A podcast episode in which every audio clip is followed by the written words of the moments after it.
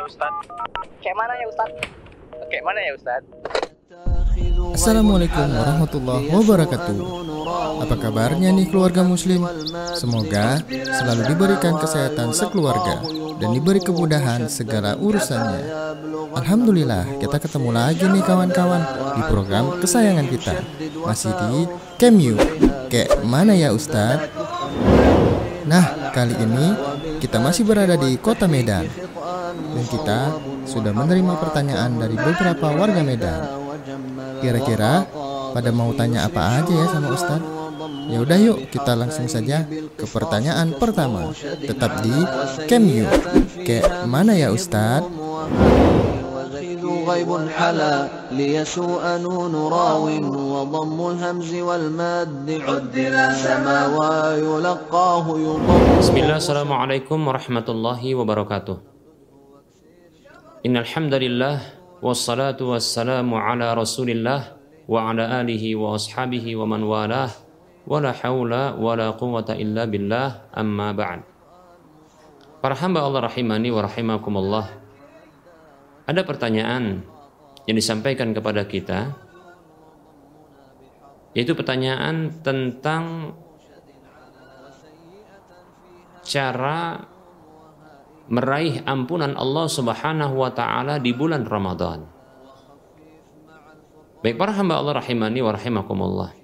Perlu kita ketahui bahwasanya semua kebaikan-kebaikan yang kita lakukan maka sesungguhnya itu merupakan peluang untuk terhapusnya dosa-dosa dan mendapatkan ampunan dari Allah Subhanahu wa taala. Allah Subhanahu wa taala berfirman di dalam surah Hud ayat 114 Allah berfirman dalam surah Hud ayat 114 Allah mengatakan a'udzu billahi minasyaitonir rajim Innal hasanati yudhibun sayyiati. Sesungguhnya kebaikan-kebaikan itu menghapuskan kesalahan-kesalahan, dosa-dosa. Setiap kebaikan yang kita lakukan maka ini akan berpeluang bagi kita Allah Subhanahu wa taala menghapuskan dosa-dosa dan memberikan ampunan kepada kita. Para hamba Allah rahimani warahmatullah. Itu tidak hanya terkhusus penghapusan dosa dan kesalahan, pengampunan dosa dan kesalahan tidak hanya terkhusus di bulan Ramadan, bahkan di luar Ramadan. Di selain bulan Ramadan demikian. Baik para hamba Allah rahimani wa rahimakumullah. Namun ada amalan-amalan khusus yang dijadikan oleh Allah Subhanahu wa taala lewat lisan Rasulullah Shallallahu alaihi wasallam sebagai amalan-amalan yang akan mendatangkan ampunan yang akan menghapuskan dosa-dosa dan kesalahan-kesalahan. Di antaranya adalah hadis Nabi Shallallahu Alaihi Wasallam yang berasal dari sahabat Abu Hurairah radhiyallahu anhu, hadis yang dikeluarkan oleh Imam Bukhari dan Muslim serta yang lainnya. Kata Nabi Muhammad Shallallahu Alaihi Wasallam, Man sama Ramadana imanan wa ihtisaban ghufira lahu ma taqaddama min dzambihi. Siapa saja yang berpuasa di bulan Ramadan karena imannya dan mengharap pahala kepada Allah Subhanahu wa taala, maka diampuni baginya apa saja yang telah berlalu dari dosa-dosanya. Demikian. Hadis riwayat Bukhari dan Muslim. Baik para hamba Allah rahimani warahmatullah. Bulan Ramadan adalah bulan ampunan. Di mana di bulan tersebut diwajibkan untuk berpuasa. Kata Nabi Shallallahu Alaihi Wasallam, "Atakum Ramadanu syahrun mubarakun faradallahu alaikum siyamahu." Hadis riwayat Ahmad dan yang lainnya. Telah datang kepada kalian Ramadan itu bulan yang diberkahi. Bulan yang diberkahi. Allah Subhanahu wa taala mewajibkan atas kalian untuk mempuasainya. Demikian. Baik para hamba Allah rahimani warahmatullah. Berpuasa di bulan Ramadan ternyata ini menyebabkan terampuninya dosa-dosa. Dan itu mulai dari awal Ramadan sampai akhir Ramadan. Demikian. Satu bulan penuh. Maka ini berpeluang bagi kita untuk diampuni dosa-dosa. Bahkan itu di siang harinya ketika mulai terbitnya fajar sampai tenggelamnya matahari. Dan ada peluang juga di malam hari kita mendapatkan pengampunan dosa dari Allah Subhanahu wa taala. Rasulullah Shallallahu alaihi wasallam bersabda dalam sebuah hadis yang diriwayatkan oleh Imam Bukhari dan Muslim serta yang lainnya beliau bersabda sallallahu alaihi wasallam man qama ramadana imanan wa ihtisaban ghufira lahu ma taqaddama min dambihi siapa saja yang berdiri salat malam di malam Ramadan. Man qama Ramadana. Qama maksudnya adalah qama Ramadana ay alladhi fa'ala qiyam Ramadan. Yaitu orang yang melakukan ya berdiri salat di malam Ramadan. Siapa saja yang berdiri salat di malam Ramadan karena imannya dan karena harapan pahala kepada Allah Subhanahu wa taala maka diampuni bagi dia apa saja yang telah berlalu dari dosa-dosanya. Masya Allah. Di siang hari dari Ramadan tersebut, mulai dari terbitnya fajar sampai tenggelamnya matahari, maka ini peluang diampuninya dosa-dosa. Peluang untuk mendapatkan pengampunan dari Allah Subhanahu wa taala. Ternyata di malam harinya juga ada peluang untuk mendapatkan pengampunan atas dosa-dosa dari Allah Subhanahu wa taala yaitu dengan melakukan salat qiyamul lail, salat tarawih, salat tarawih yang ditutup dengan witirnya. Demikian. Demikian pula ya kita dianjurkan untuk banyak bersedekah. Karena Nabi SAW sebagaimana yang dikabarkan oleh Ibnu Abbas radhiyallahu anhuma dalam sebuah riwayat hadis yang dikeluarkan oleh Imam Bukhari dan Muslim bahwasanya di bulan Ramadan Nabi kita Muhammad sallallahu alaihi wasallam itu menjadi orang yang paling dermawan ya. Karena Nabi sallallahu alaihi wasallam ajwadu bil khairi min rihil mursalati. Nabi sallallahu alaihi wasallam itu ya maksudnya di bulan Ramadan itu menjadi orang yang paling dermawan melakukan kebaikan melebihi angin yang berhembus. Karena begitu seringnya melakukan ya kedermawanan, ya berinfak, bersedekah demikian. Sementara infak dan sedekah ternyata ini bisa menghapuskan dosa, ya, menghilangkan kesalahan-kesalahan. Kata Nabi SAW dalam sebuah hadis yang diriwayatkan oleh Imam Tirmidzi, Rasulullah SAW bersabda, "Was-sadaqatu tudfi'ul khati'ata kama yudfi'ul ma'un nar." Sedekah itu bisa memadamkan menghilangkan dosa-dosa dan kesalahan-kesalahan sebagaimana air bisa memadamkan dan menghilangkan api. Hadis riwayat Tirmidzi. Dan banyak sekali kebaikan-kebaikan yang bisa kita lakukan yang insya Allah taala semuanya itu penghapus dosa dan peluang untuk bisa dengannya Allah mengampuni, memberikan ampunan kepada kita.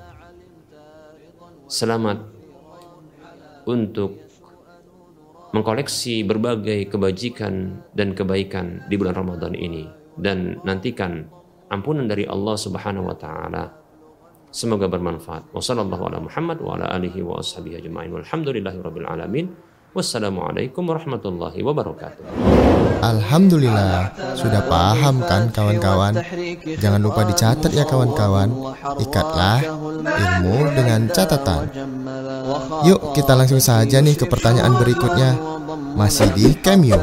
Kayak mana ya Ustadz? مرشد على وسيئة في همزه اضموم وهائه وذكير ولا تنوين ذكرا مكملا وخفيف مع بسم الله. السلام عليكم ورحمة الله وبركاته.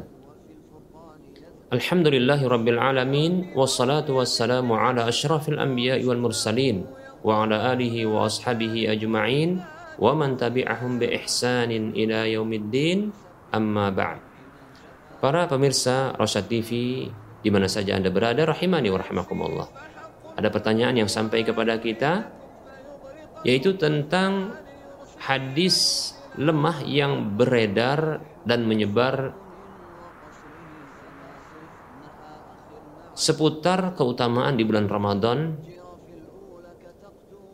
yang menyebar di kalangan masyarakat.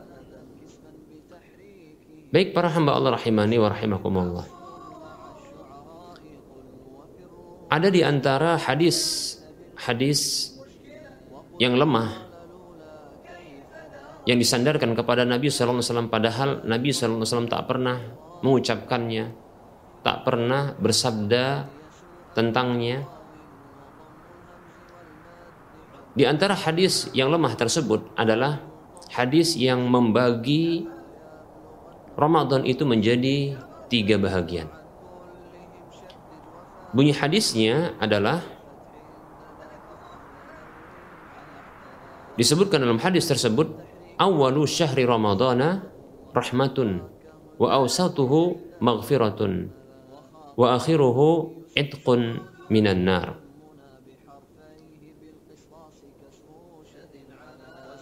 Hadis ini disebutkan artinya awal bulan Ramadan adalah rahmat.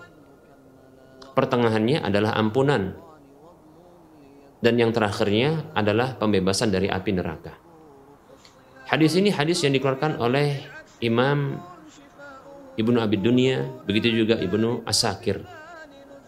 Ibnu Adi juga demikian, begitu juga Al-Uqaidi. Baik para hamba Allah rahimani wa rahimakumullah. Ketahui ini hadis yang lemah. Hadis yang tidak sah tidak layak bahkan disandarkan kepada Nabi Shallallahu Alaihi Wasallam dari dua tinjauan, dari dua sisi. Yang pertama adalah dari sisi periwayatan hadis tersebut, yaitu jalur-jalur periwayatan hadis disebut dengan sanad. Dari sisi sanatnya itu dari rangkaian dari sisi rangkaian periwayatan hadis tersebut, maka ini hadis yang daif.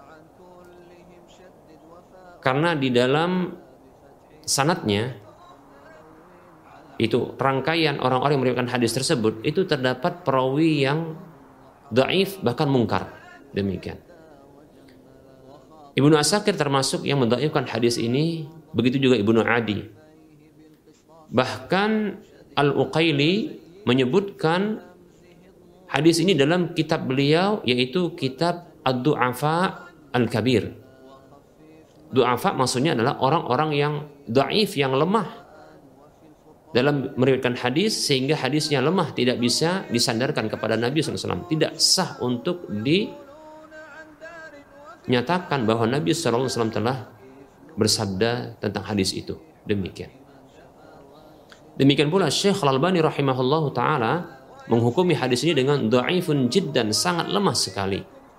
Dan menyebutkan hadis ini di dalam kitab Da'iful Jami' di nomor urut hadis 2135. Baik para hamba Allah rahimani warahmatullah. Jadi dari sisi periwayatan hadisnya dhaif. Dan ternyata dari sisi makna, kandungan makna ternyata juga dhaif, lemah. Bahkan bertentangan dengan hadis-hadis yang sahih dari Nabi Shallallahu Alaihi Wasallam. Makna dari hadis ini membagi Ramadan itu menjadi tiga saja. Yang pertama adalah membagi Ramadan, ya bagian pertama adalah rahmat. Disebutkan bahwasanya ya 10 yang pertama karena Ramadan itu kurang lebih ada 30 hari, maka 10 yang pertama itu adalah rahmat, Sepuluh yang kedua itu adalah ampunan, sepuluh yang ketiga yang terakhir itu adalah sisanya itu adalah pembebasan dari api neraka. Nah ini pembahagian bahkan bentuk pengkaplingan yang bertentangan dengan hadis-hadis Nabi kita Muhammad Sallallahu Alaihi Wasallam. Ya. Kita akan sebutkan hadis yang pertama. Yang ini hadis yang dikeluarkan oleh Imam Muslim dalam kitab sahihnya dan tentunya ini hadis yang sahih. Nabi kita Muhammad Sallallahu Alaihi Wasallam beliau bersabda, "Idza kana Ramadhanu futihat abwabur rahmati, futihat abwabur rahmati." wa ghulliqat abwabu jahannam wa sulsilati syayatin atau kama qala sallallahu alaihi wasallam Nabi kita Muhammad wasallam bersabda yang artinya apabila tiba Ramadan itu maka dibukakanlah pintu-pintu rahmat pintu-pintu rahmat dibukakan ketika tiba Ramadan itu artinya dari awal sampai akhir dari Ramadan itu bukan hanya di 10 yang pertama dari bulan Ramadan itu. Namun dari awal sampai akhir karena Ramadan itu bukan hanya 10 yang pertama, namun dari awal sampai akhir. Minimalnya 29 hari, maksimalnya 30 hari. Semuanya itu dibukakan di bulan tersebut pintu-pintu rahmat dan ditutup di bulan tersebut pintu-pintu neraka jahanam dan di bulan tersebut dibelenggu setan-setan. Demikian. Hadis riwayat Muslim dalam kitab sahihnya. Ini bantahan terhadap pengkaplingan Ramadan bahwa di 10 yang pertama itu hanyalah rahmat saja. Padahal dari awal sampai akhirnya adalah rahmat. Berikutnya hadis yang kedua. Hadis yang berasal dari sahabat Abu Hurairah radhiyallahu anhu yang diriwayatkan oleh Imam Bukhari dan Muslim Nabi kita Muhammad sallallahu alaihi wasallam beliau bersabda Man sama Ramadana imanan wa ihtisaban ghufira lahu ma taqaddama min dhanbihi rawahul Bukhari wa Muslim Siapa saja yang berpuasa di bulan Ramadan karena iman dan harapan pahala kepada Allah, maka diampuni baginya apa saja yang telah berlalu dari dosa-dosanya.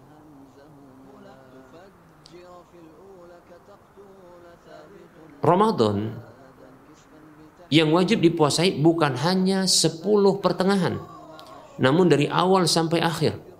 Nah, ketika seorang hamba mempuasai Ramadan itu dari awal sampai akhirnya, maka sesungguhnya dia mendapatkan pengampunan dosa dari awal sampai akhir Ramadan. Demikian. Oleh karenanya hadis ini ya membantah pengkaplingan Ramadan 10 pertengahan itu hanyalah ampunan Allah SWT yang terdapat di dalamnya. Maka kita katakan tidak demikian. Dari awal sampai akhir Ramadan itu adalah pengampunan. Bahkan bukan hanya di siang harinya, bahkan di malam harinya. Ketika para hamba mereka melakukan sholat qiyamul lail, sholat tarawih, ya, maka mereka bagi siapa saja menghidupkan malam-malam Ramadan itu dengan salat malam, qiyamul lail, salat tarawih, maka mereka juga akan mendapatkan ampunan dari Allah Subhanahu wa taala.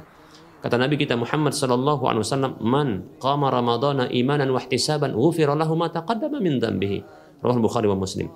Siapa saja yang berdiri salat malam di bulan Ramadan di malam hari dari bulan Ramadan itu karena iman dan harapan pahala kepada Allah, maka diampuni baginya apa saja yang telah berlalu dari dosa-dosanya. Hadis riwayat Bukhari dan Muslim serta yang lain. Demikian. Baik hadis yang ketiga atau kita sebutkan hadis yang keempat urutannya. Yaitu ini bantahan bagi klaim pengkaplingan pembebasan api neraka itu hanya di 10 yang terakhir saja, di akhir dari Ramadan, di akhir dari bulan Ramadan itu. Maka kita katakan para hamba Allah rahimani warahmatullah hadis ini sebagai bantahannya. Nabi kita Muhammad sallallahu alaihi wasallam dia bersabda, "Man sama yauman fi sabilillah illa ba'adallahu wajhahu 'anil nari sab'ina kharifan." Kata Nabi SAW, siapa saja yang berpuasa satu hari di jalan Allah, maka Allah jauhkan jauhkan dirinya dari api neraka 70 tahun. Hadis riwayat Bukhari dan Muslim. Dalam riwayat yang lain disebutkan Ma min 'abdin yasumu yawman fi sabilillah illa ba'adallahu bidzalikal yaumi wajhahu 'anil nari sab'ina kharifan. Tidaklah ada seorang hamba yang berpuasa satu hari di jalan Allah Subhanahu wa taala. Di antaranya adalah puasa di bulan Ramadan ini. Melainkan dengan satu hari yang dipuasai tersebut Allah menjauhkan wajahnya maksudnya dirinya dari api neraka selama 70 musim, maksudnya 70 tahun. Karena musim itu dia beredar selama setahun demikian. Luar biasa. Ini bila satu hari yang dipuasai. Lalu bagaimana bila 30 hari yang dipuasai? Satu bulan penuh. Maka ada 2100 tahun orang yang berpuasa tersebut dibebaskan dari api neraka. Demikian. Baik para hamba Allah rahimani warahmatullah. Oleh karenanya, puasa itu bukan hanya di 10 yang terakhir, tapi juga dari awal sampai akhirnya. Maka ini merupakan bantahan bagi orang yang mengklaim mengka, mengkafling atau hanya membatasi pembebasan api neraka hanya di 10 yang terakhir saja. Baik para hamba Allah rahimani wa rahimakumullah. Sesungguhnya bulan Ramadan dari awal sampai akhirnya itu adalah bulan yang penuh dengan ampunan, bulan yang penuh dengan rahmat, bulan yang penuh dengan pembebasan dari api neraka. Dan itu berdasarkan hadis-hadis yang telah kita sebutkan yang berasal dari Nabi kita Muhammad sallallahu alaihi wasallam hadis yang sahih demikian yang sebagian besarnya itu diriwayatkan oleh Imam Bukhari dan Muslim baik para hamba Allah rahimani warahmatullah dengan penjelasan kita ini maka batallah ya maka batallah pengkaflingan bulan Ramadan itu menjadi tiga bahagian di awalnya rahmat di pertengahannya ampunan di akhirnya pembebasan dari api neraka. Ini hadis yang daif, yang lemah, tidak layak disandarkan kepada Nabi Shallallahu Alaihi Wasallam. Semoga bermanfaat. Wassalamualaikum warahmatullahi wabarakatuh. Gimana kawan-kawan? Sudah paham kan dengan penjelasan Ustaz tadi? Semoga Allah memberikan kemudahan kepada kita dalam menuntut ilmu agama. Kira-kira mau tanya apa ya ke Ustadz? Jangan ke mana-mana ya, tetap di camp ya. Kayak mana ya Ustadz?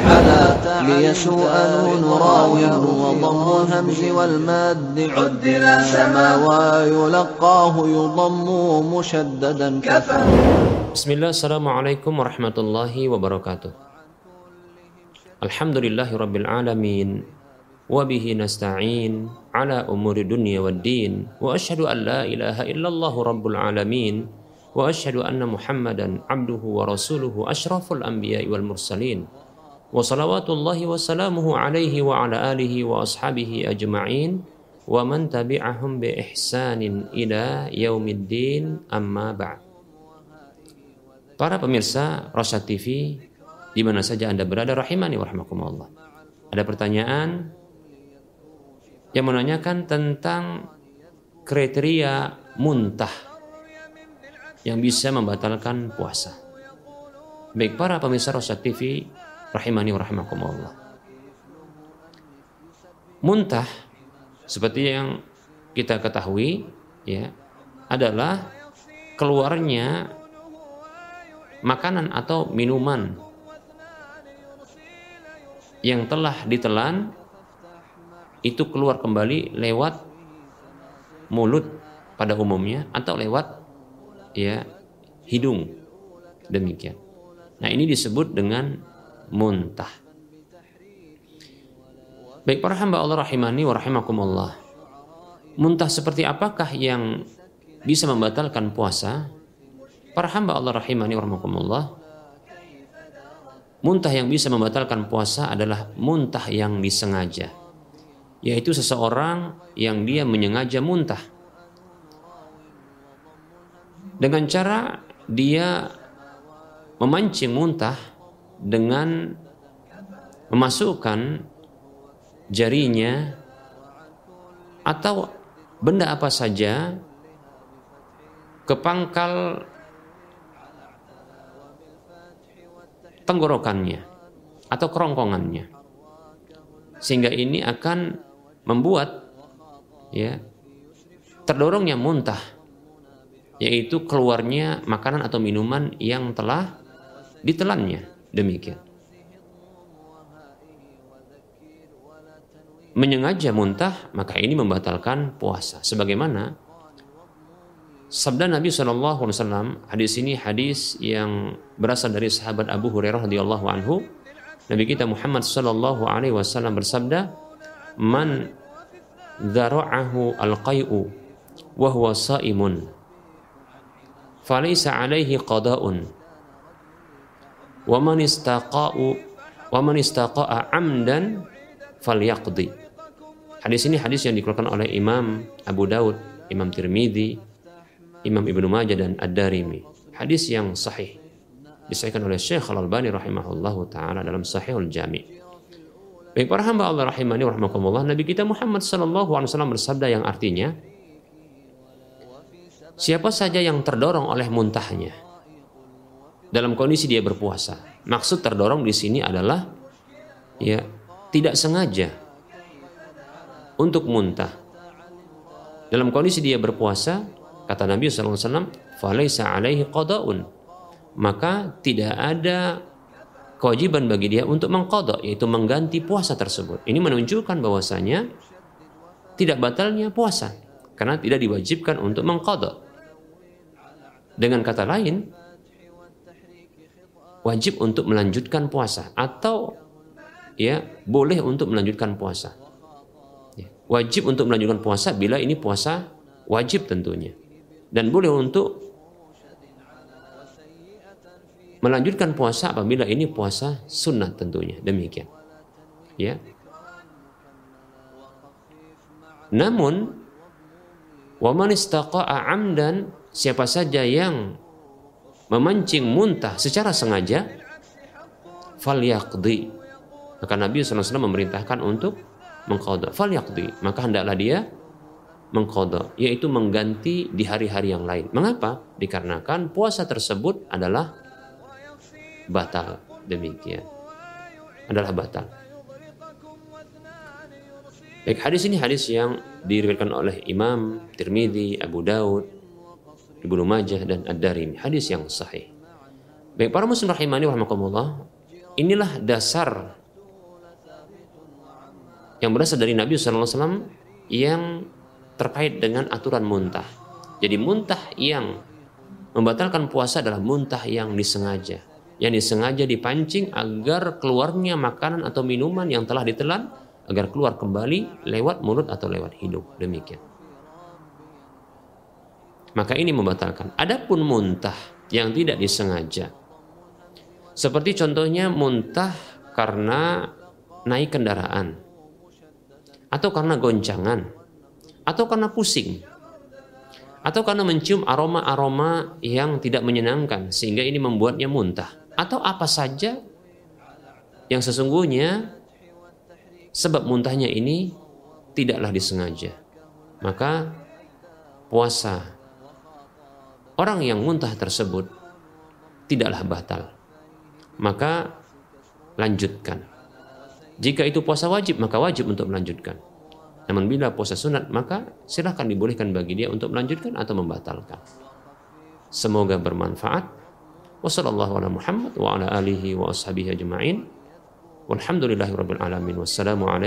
warahmatullahi wabarakatuh.